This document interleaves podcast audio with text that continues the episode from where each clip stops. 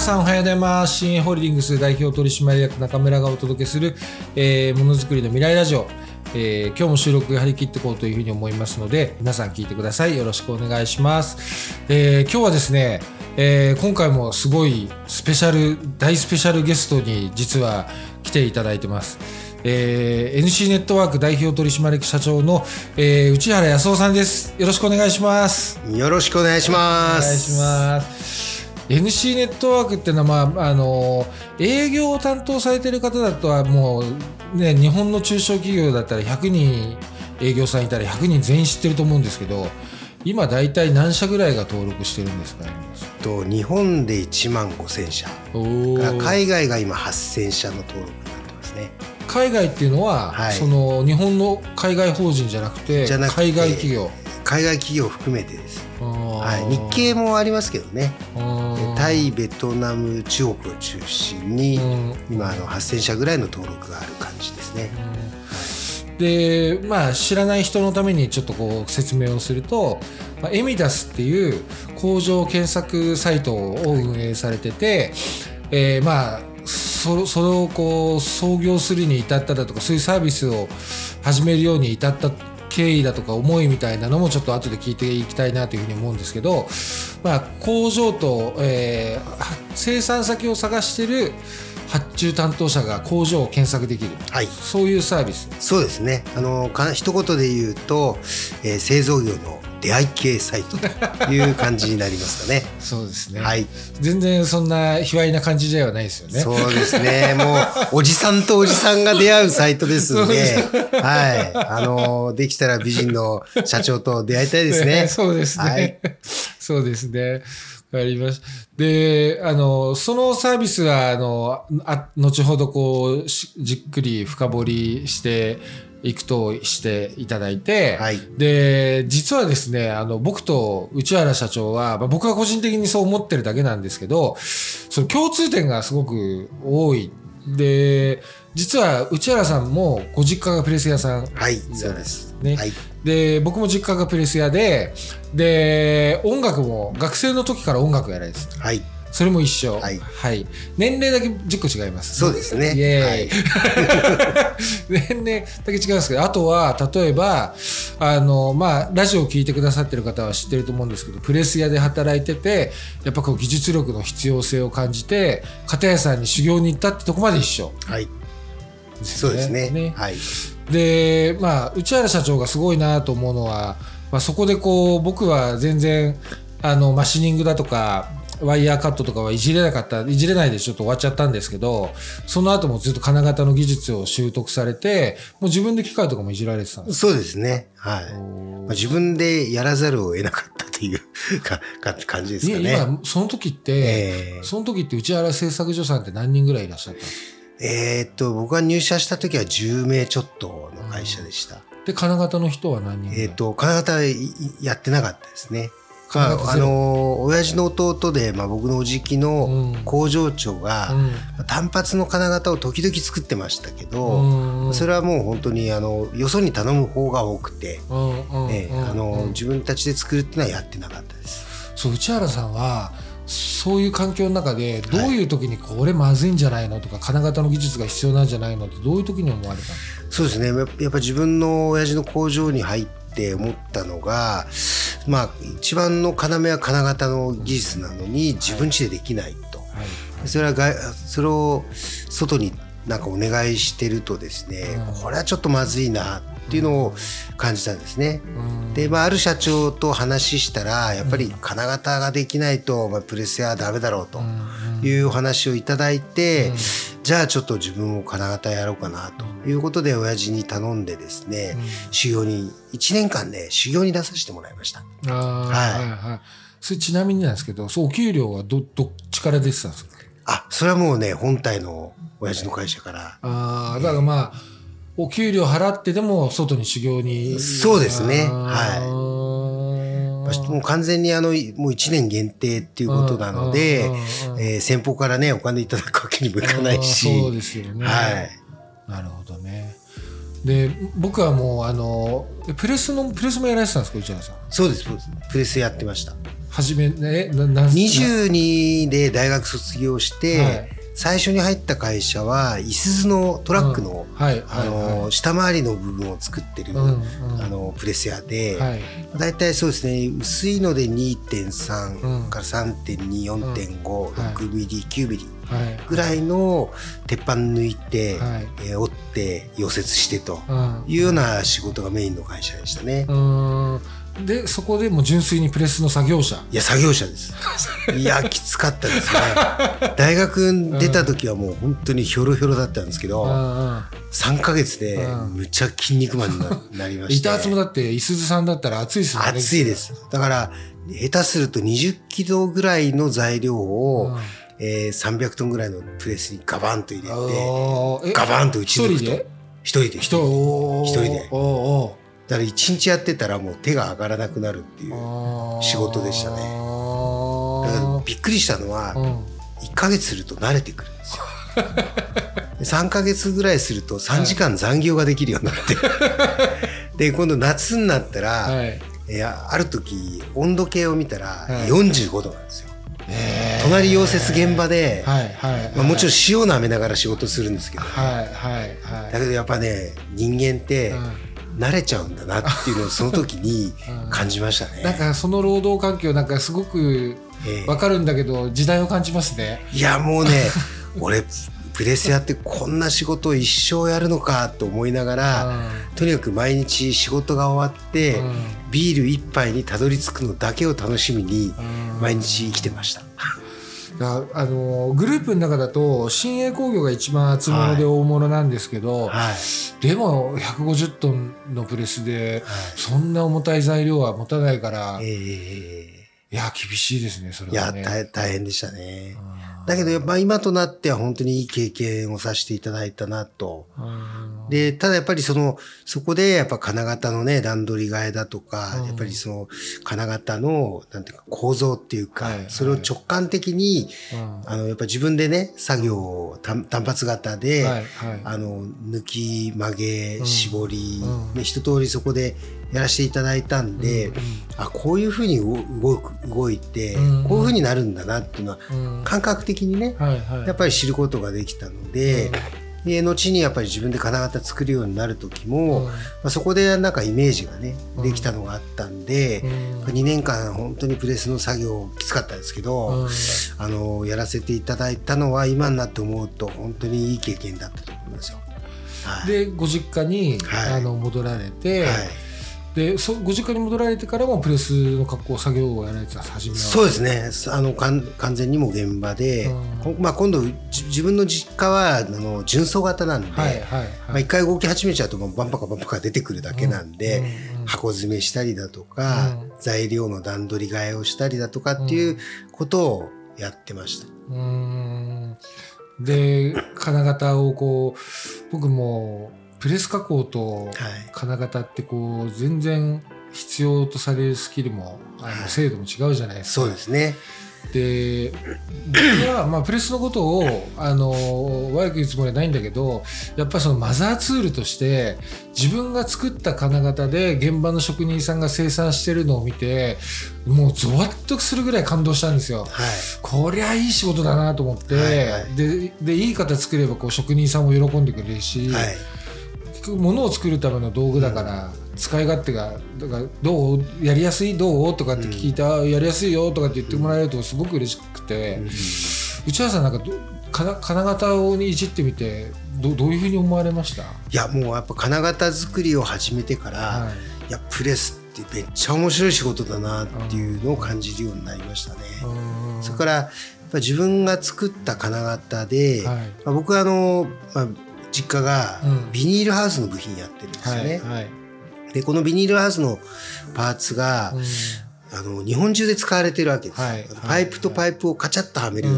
金具なんですけどね、うんうん、で地方に行った時に、うんまあ、例えば北海道に行ってレンタカーを借りてビニールハウスがありますよね、うんはいはい、そうすると思わずちょっと見に行っちゃうんですよ、はいはいはい、ハウスのところにね、はいはい、シェアってどんぐらいなんですか？8割ぐらいだ。ああすごい。じゃあほとんどそう四国行っても九州行っても、うん、我が社で作った、はい、しかも僕が金型を作ったもので、量産されたプレスの部品が日本中で使われてると、ここにやっぱりプライドと誇りをね感じることができて、しかもそれで儲けさせていただけるとありがたいなっていうのはやっぱり26、27ぐらいの時ですかね、感じるようになりましたね。まあね、いい話というか、ものづくりしてるってやっぱり自分が作ったものが社会に出てるっていうのを見るのはねすごく嬉しいですよね。でその後やっぱり営業するようになって、まあ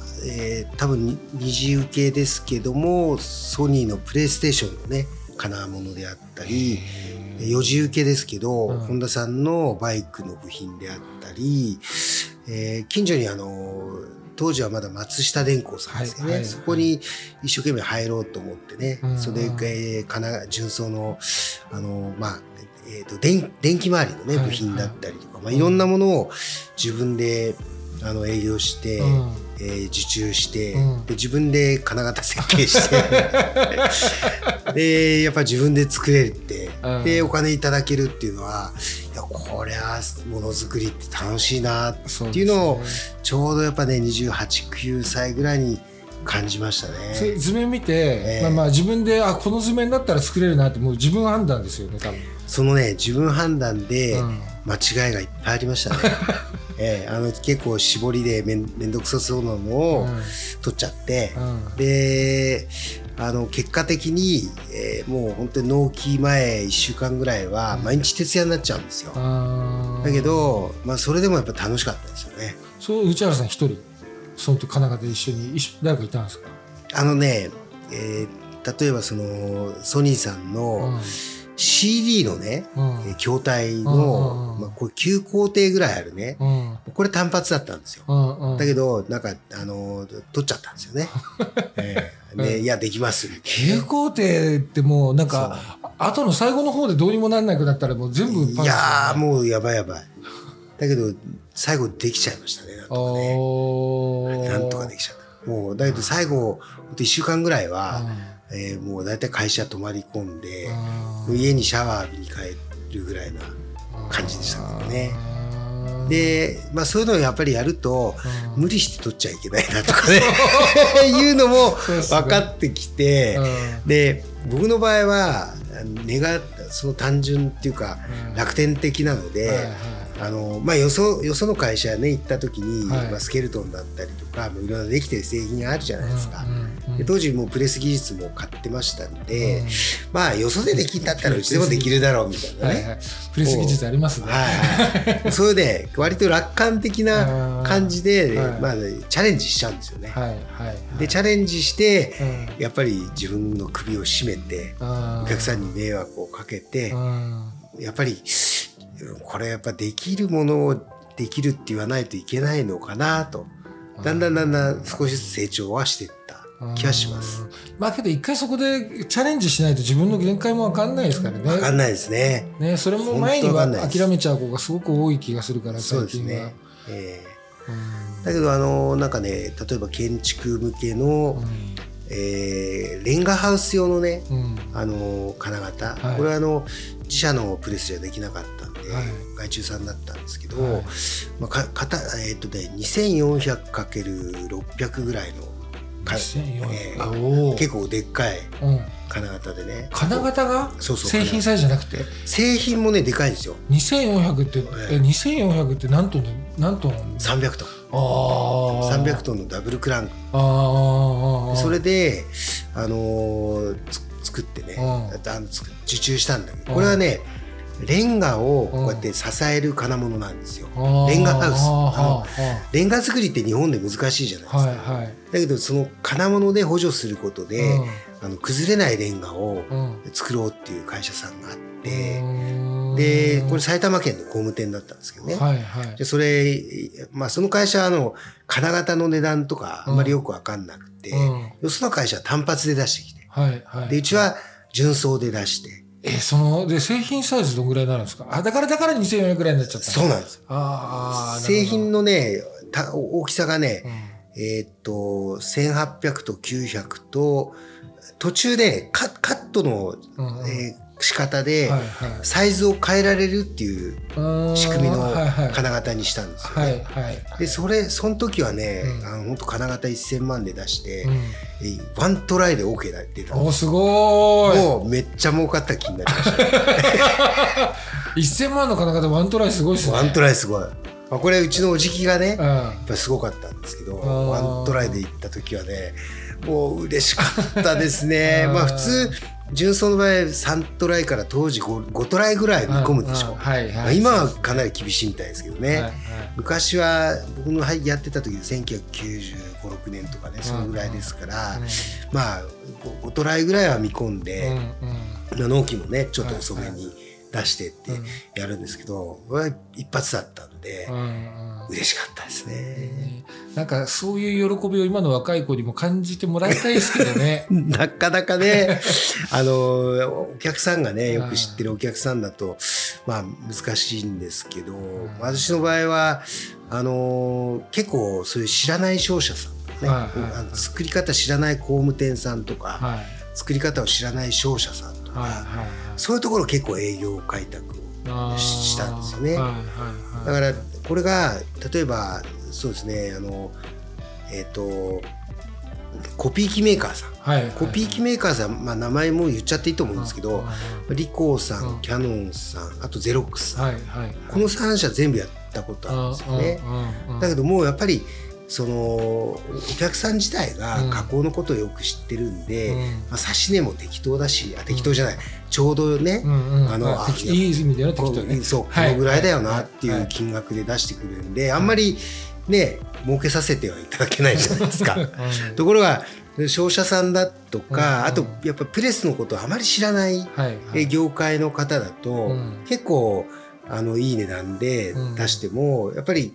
製品の購入価格さえしっかりしてれば、肩費なんかはね全部飲んでくれるんですよね、だそういうところにじゃあ売り込みにはどうしたらいいかとかね、結構いつも考えてましたね、でまあ、そういう営業をやられてた内原社長だからの目線だとも思うんですけど、今日はちょっと中小企業の情報発信っていうところに関してもちょっと知見をいただきたいと思ってて、で今社長がやられてる NC ネットワークって会社は要はまあ IT というかインターネット系じゃないですか、でまあ現場から離れてそういう中小企業支援というか、そういう会社をまずやろうと思ったのはなんでなんですか。もう簡単な話で、当時例えばメッキ屋をちょっと探したいというと、やっぱり組合の先輩に聞いたりとか、取引してるメッキ屋さんに聞いたりとか、知り合いのプレス屋に聞いたり、あるいは金型屋さん探したいって同じですよね、から、僕のところは純装の金型なんですけど、試作を作るときやっぱりね、板金屋さんに頼まなくちゃいけない、板金屋さんにレーザー頼んだりだとか、曲げ頼んだりっていうのもやっぱりたまにあって、でそうするとね、やっぱり人捨てで当時は頼まなくちゃいけない、でこれインターネットができてくると、まあ皆さんが今度ホームページを作り始める、から、まあ、当時はまあこのエミダス工場検索に登録した人同士がそこでネットで通信ができて、お互いに発注できるんだろうなと思ったんですよ、それで作り始めたっていうのが、最初、じゃあそれニーズとしては、その仕事を取るためにパートナーいろんなこう自社じゃできない仕事を頼めるパートナーを探すのに、そうですもっとスピーディーにいろんなプロセスを簡略化できるようなサービスを作れないかっていうふうに、そしたらもっと受注がいっぱい取れるっていうふうに思って。そうですね、サービスっていうよりも本当はそういう、ねネットワークがあれば面白いなっていう感覚ですよね、いやそれはもうすごい合点がいく話なんで、どっから始められたんですか。一番初め最初はですね、自分の飲み友達、東京都金属プレス工業会、日本金属プレス工業会、日本金型工業会、日本マネ工業会、から僕は大田区の、蒲田工業協同組合っていうのが入ってて、それから、葛飾区の若手産業人会から、東京都の中小企業団体中央会、そこに、入会してる、工場のメンバーの飲み友達がたくさん当時できてました、はいはい、片っ端から電話してパンフレットくれとでそのパンフレットのデータをインターネットに載せるんで、まあお金は取らないから掲載させてくれと、でまあ大体飲み友達だとうんって言ってくれるんで、はいはいはい、そういうデータを200社まず集めたんです、ねはいはいはいはい、でそれがベースですね。あ、はい、その時って、はい、なんだろう、日本の中小企業を盛り上げたいとか、そういう業界に貢献したいとか、そういう思いでやってたんですか？それともなんか単純にこれなんか可能性があるし面白そうだなみたいな感じ？いやもう本当に面白そうだなの一点ですね。日本の業界に、製造業界に貢献したいっていうのはその後についてきたというかそれでやっぱ始められないですもんね、うん、僕は純粋に、うんまあ、自分で金型作ってて、はいはい、プレスの営業もしなくちゃいけない、はい、プレスの営業すると必ずメッキとかがついてくる、はいはい、だからやっぱりメッキ屋っていうのは常に探さなくちゃいけないみたいなね、はいはいはい、なんか変なメッキ言われるじゃないですか、うんうん、メッキの記号分かんなくてこれ何のメッキなんですかってお客さんに聞いて、うんうんうん、そんなことも知らねえのかとか言われながら教えてもらってはい、じゃあそういうメッキ屋さん自分のメッキ屋さんに聞くといやうちはやってねえよとか言われるじゃないですか、はいはい、でやっぱりじゃあ先輩に聞いてこういうメッキやってるところ知りませんかっていうのが当時のやり方、うん、そうですね、でそれを、うんまあ、インターネットが変えられるなって単純に思ったんですよね。だって社長ってほらホリエモンさんとか、はいはいはい、同世代というかちょっと上ぐらいですよね、そうですね、世代は上です。だ相当インターネット黎明期ですよね。そうですね、インターネットの黎明期っていうか、まあそこはねやっぱ友達で、うん、そういうネットに詳しい、まあネットとか本当にね早い友達がいたんで、ネットスケープの日本語版が出た直後にインターネットはつなげましたし、だからそういう人たちからなんかやっぱりアメリカでは今ネットブームが起き始めてるとかね、はいはい、そういう情報をもらってたんで、はい、いずれ日本もネットの時代になるよみたいな、ねはいはいはい、いうことがあったんですね、はいはい、でもう一つは、うんeBay とか、はい、から Amazon.com がちょうど出来たての頃だったんですけど、うん、当時からの情報がすごかったんですよ、はいはい、僕趣味で音楽やってるので、はい、趣味の音楽の CD とかをアメリカのね、はい、eBay とかAmazon でこうやって検索して、はい、そうすると、日本の渋谷でね、はい3万円ぐらいで売ってるような、はいCD が、はい、アメリカで$50で買えると、それを、オークションで競り落として買ったりとかいうのを、実際にやってみて、これはネットってすげえやという感じですよねはい、はい、それではまり込んでいったっていうのがスタートですよね。98ですか？96年とかじゃないですか。96年97年ぐらい。 OS は OS はね95になってたか。あ、うん、まだダイヤルアップで V ガタガタガタガタガタガタ。そうですそうです、そういう時代です。それがこう、まあ、さっきの話ですと今だとこう大体ね日本だけで15,000社、はいでやっぱこう今日ねいろいろご指導いただいてお話しいただいたんですけど、やっぱこうそれを整備してインターネットっていうのはとにかくフレッシュ、常にこうフレッシュな状態にサイトを保っておくことが大事だよっていう。そうですね、はい、そうやっぱりそうしないと検索エンジンの上位に上がらないから、はい、なかなかこうターゲット層にもこう届きづらいと、はいはい、でまあ、そういった中でまあ、今後我々もこう情報発信の在り方とかはちょっと考えていかなければいけないなとお話聞いてすごい思ったんですけれども、はい、その日本の中小企業はまだまだ情報発信のやり方というのをまあ見直したりだとか、はい、変えたりとかしたらどうですか？社長はまだまだ全然日本の中小企業は可能性があるっていうふうに思いますか？そうですね、これからやっぱりそのメガの時代からやっぱり非常に、うん、市場はそんなに大きくないけれども、はい、小さい市場ってたくさんあると思うんですよね、はいはい、例えばその農業関係だとか、はい、食品関係だとか、はい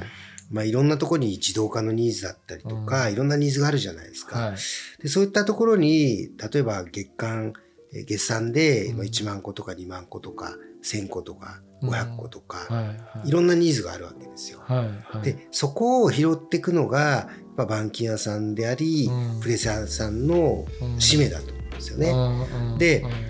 今世の中でやっぱり言われてるのが、うん、やっぱ半導体についていかなきゃダメだ、うん、自動車の次の EV はどうするんだっていうね、うん、そういうもうなんか世界的なねまあ、大戦争に巻き込まれていく話ばっかり持ち上げるんですけど、実際世の中のものづくりの我々のそばにあるものっていうのは、まあ、この目の前に置いてあるねマイクの部品でもいいですし、まあねこういう家の中にあるようないろんなね置物でもいいですし、いろんなところに、まあ、プレスであったり板金のニーズはあると思う。はいはい、でそのプレスであったり板金に、ゴムであったりプラスチックであったり、まあ、いろんな部品をね、くっつけることでいろんな商品誕生するじゃないですか、でそこのニーズって山ほどあると思うんですね、はいはい、で そういう商品を作りたい人たちにしっかり情報発信をしていけば、必ずニーズは拾えると思います、でやっぱり中小企業が情報発信できるようになることはいいことだと思うんですけど、その中でこう、やっぱり目立つ存在でいなきゃいけないし、目につかなきゃいけないじゃないですか、そういう中小企業の中で。なんかそこはどういうコツがあると思われます？まあ、多分会社によってねやっぱりいろんなやり方があると思うんですけど、初めはやっぱり自分たちでできることを、これができますあれができますっていう、まあレストランで言えばメニューですよね、はいはい、このメニューを、はいはいまあ、毎日少しずつ発信するしかないですよね、例えば豚骨ラーメンでも、生姜入れるのが好きな人もいれば嫌いな人もいれば、そこに別な味付け持ってくる人もいれば、店によってはわかめ入れる店もあれば、なんか変なね、魚介類入れる店もあればいろいろあるじゃないですか、でメニューの作り方って、多分もうねものすごいバリエーションがあると思うんですよ。でそのバリエーションが、その金型屋さんもそうだし、板金屋さんプレス屋さんもそうだし本来持ってるん、だけど持ってるんだけど、まあ、こんなの出してもしょうがねえよなと、いうことで出してないんですよ。自分たちだと当たり前なんですよね。はい、そうです。だから単純に鉄に穴を開けるっていう行為だけでも、普通の人にとっては非常に難しいんですよね。だから TikTok でちょうど、ね、センタードリルの開け方とかやってましたけど、あれ実際に難しいんですよ、だからそういうことも、TikTok で説明されてるようなことを、ネットでね、こういうふうに毛がいて中心線を出して、で最初はセンタードリル使って、その次は、小さいドリルで、で最後に開けるドリルで開けるんですよみたいなことをしっかり説明するような、ことをやっぱり毎日発信してると、必然的にそこにねいろんな、会社さんからの問い合わせっていうのはつながってくると。だから自分たちで当たり前すぎて価値がないと思ってることをやっぱ自分たちでもう一回棚卸しするべきだと。そうですそうです。でお客さんは、製品メーカーは、ね、先ほど言ったようにあんまりいいお金くれないので、それよりもやっぱ製造業知らない人たちがやっぱりいいと思うんですよね、で知らない人たちで作ってほしいっていうニーズは、もう山ほどあります、だけどその人たちは自分たちで図面も描けなかったりするんですよね、だけど予算は持ってる、そういう人たちのニーズってやっぱり非常に多いと思うので、まあ、そういうニーズも含めて、いろんなところからですね仕事を受けていただくということはできるんじゃないかなと思ってます、ありがとうございます。で、まあ、内原さんの話ともちょっと被るんですけど、僕この前インド行ってきまして、まあ、ネクストチャイナってことでインド見てきたんですけど、まあ、ちょっとインドが成熟するのにあと10年20年僕はかかるだろうって正直思って帰ってきて、であればその労力を同じ労力かけるんだったらそれ国内のメーカーさんなり、顧客になり得る層に発信していった方が全然勝負になるんじゃないのかなって思って帰ってきたのも正直なやっぱところなんですよ。そうですね、でまあ、インドはそうだとしても今 NC ネットワークさんでこうエミダスにも海外の企業さんがもうだいぶ登録が増えてきてる、どうなんですか海外からの引き合いとかもあるもんなんですか？ありますね。はい、で海外のバイヤーさんたちが、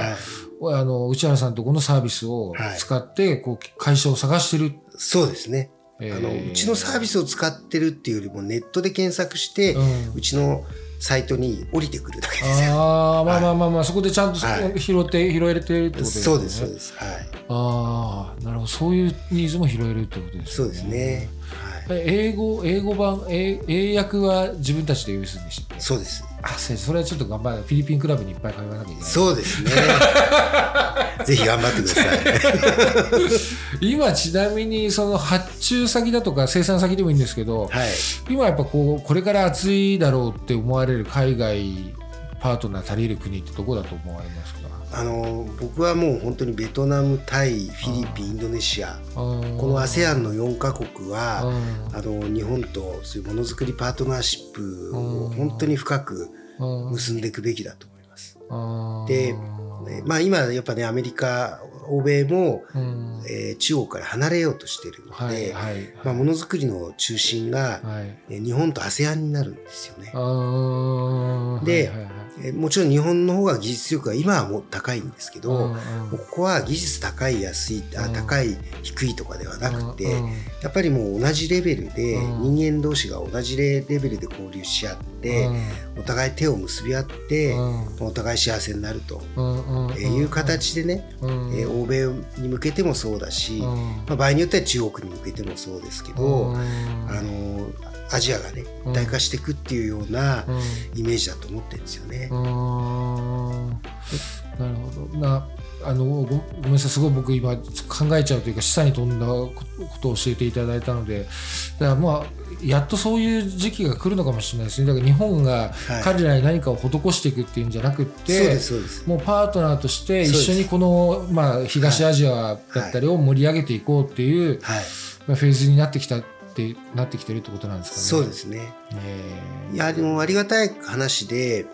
ベトナムとかタイとかインドネシアとかね、はいはい、やっぱり日系企業っていうのは割と人気高いんですよ、はいはい、最近給料低いんで、はい、やっぱ3割ぐらい給料低い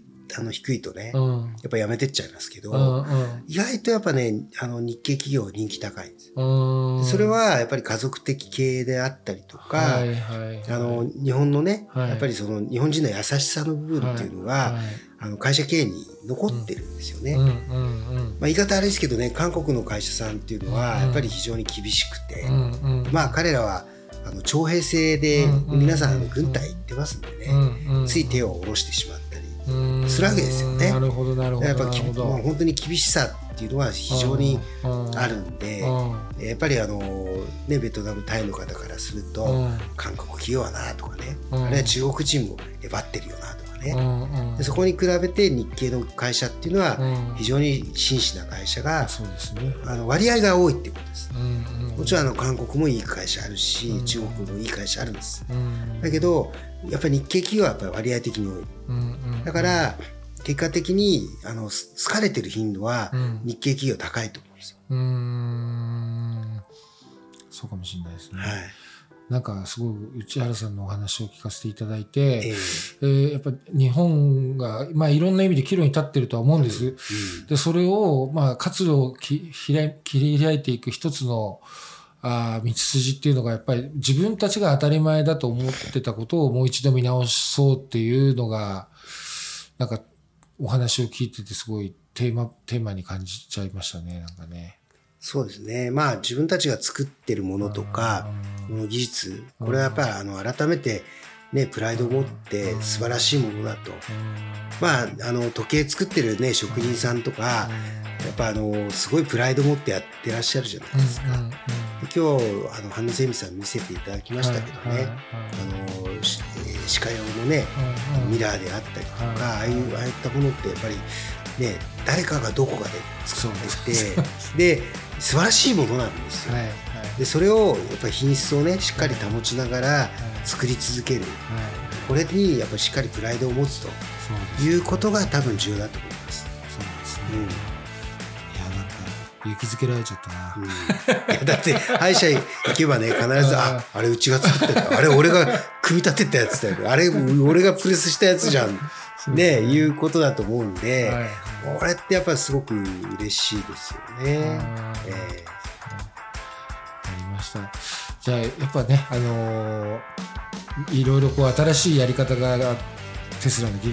ガキャストだったり、新しいやり方がこうもてはやされて、こう我々が今までやってきたことが価値なかったんじゃないかって、なんか不安に思っちゃう、日本のものづくりが不安に思っちゃうようなとこも昨今多々あるんですけれども、いやいや待って、もう一度自分たちをちゃんと見直して、エミダスとかで情報発信する時でも、